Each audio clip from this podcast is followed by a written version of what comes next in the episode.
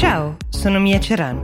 È martedì 20 aprile 2021 e questo è The Essential, il podcast che ogni giorno seleziona e racconta per voi notizie dall'Italia e dal mondo in 5 minuti. Domenica sera, 12 tra le più grosse e ricche squadre di calcio europee hanno presentato un progetto che è nato in modo un po' carbonaro per la creazione di una superlega calcistica. Forse ne avete sentito parlare. È un modo per affrancarsi di fatto da organizzazioni come la UEFA e dalla FIFA, la cui colpa, secondo questi club, è non ascoltare a sufficienza le loro richieste, le loro istanze. Vista dal punto di osservazione di UEFA e FIFA, invece, la motivazione che spinge queste squadre, tra cui ci sono tra l'altro le italiane Juventus, Inter e Milan, a muoversi in autonomia è la più semplice e la più immediata di tutte, il denaro. Effettivamente qui in ballo ci sono dei guadagni stellari, quelli per i diritti televisivi, questo è il grosso dei guadagni dei club.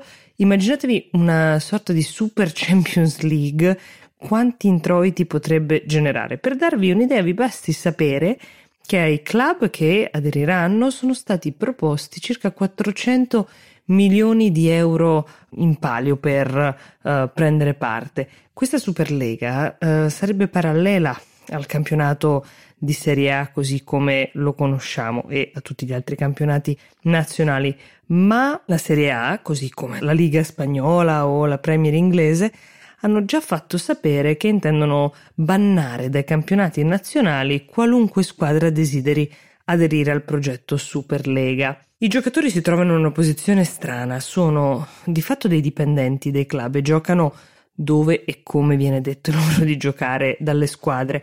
Però, ad esempio, per i mondiali la FIFA minaccia di vendicarsi non facendo giocare i campioni delle squadre dissidenti nella loro nazionale di appartenenza.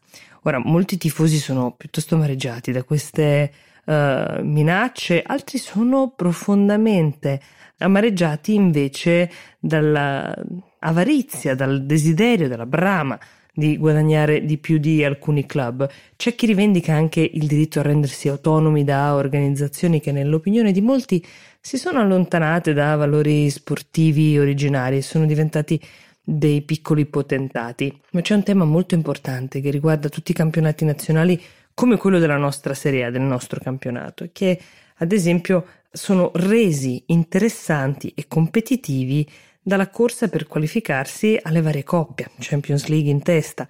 Se passasse il progetto della Superlega, le squadre fondatrici della Superlega avrebbero accesso garantito ogni anno a quel campionato, rendendolo di fatto il più interessante sia per i tifosi che dal punto di vista commerciale il più appetibile.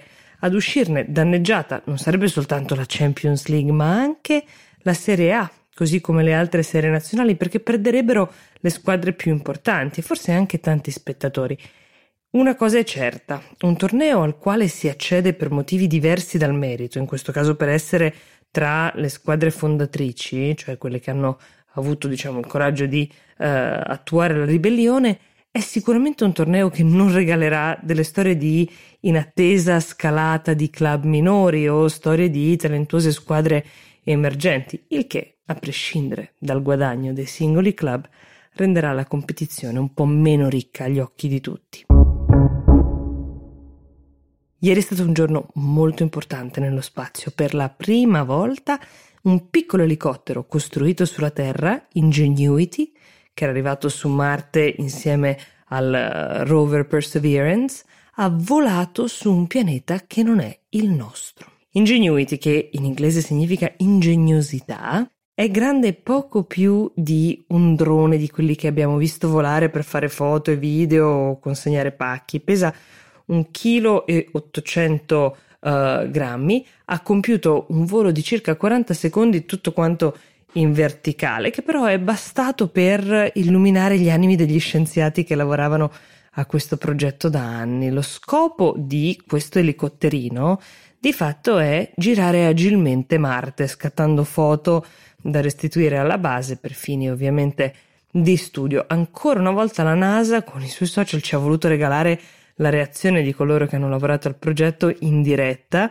mentre Ingenuity raggiungeva questi tre metri d'altezza in aria per poi ritornare gentilmente sul suolo. Il suo prossimo volo è previsto per il 22 aprile e si prevede anche uno spostamento in orizzontale oltre che in verticale. Era fondamentale stabilire anche che Ingenuity funzionasse bene eh, perché essendo arrivato in viaggio con Perseverance, la sonda madre, se così la possiamo uh, chiamare, era importante che nessun meccanismo si fosse inceppato e che tutto fosse andato liscio, una garanzia anche per il funzionamento complessivo di questa missione che lo ricordiamo parte da una zona di Marte eh, chiamata Jesero, che significa lago nelle lingue slave, che è un cratere dove si cercano resti di vite che potrebbero essere passate proprio per quel lago in un passato remoto, ma che potrebbero dirci qualcosa del nostro futuro nello spazio. Io vi do appuntamento domani e vi auguro buona giornata.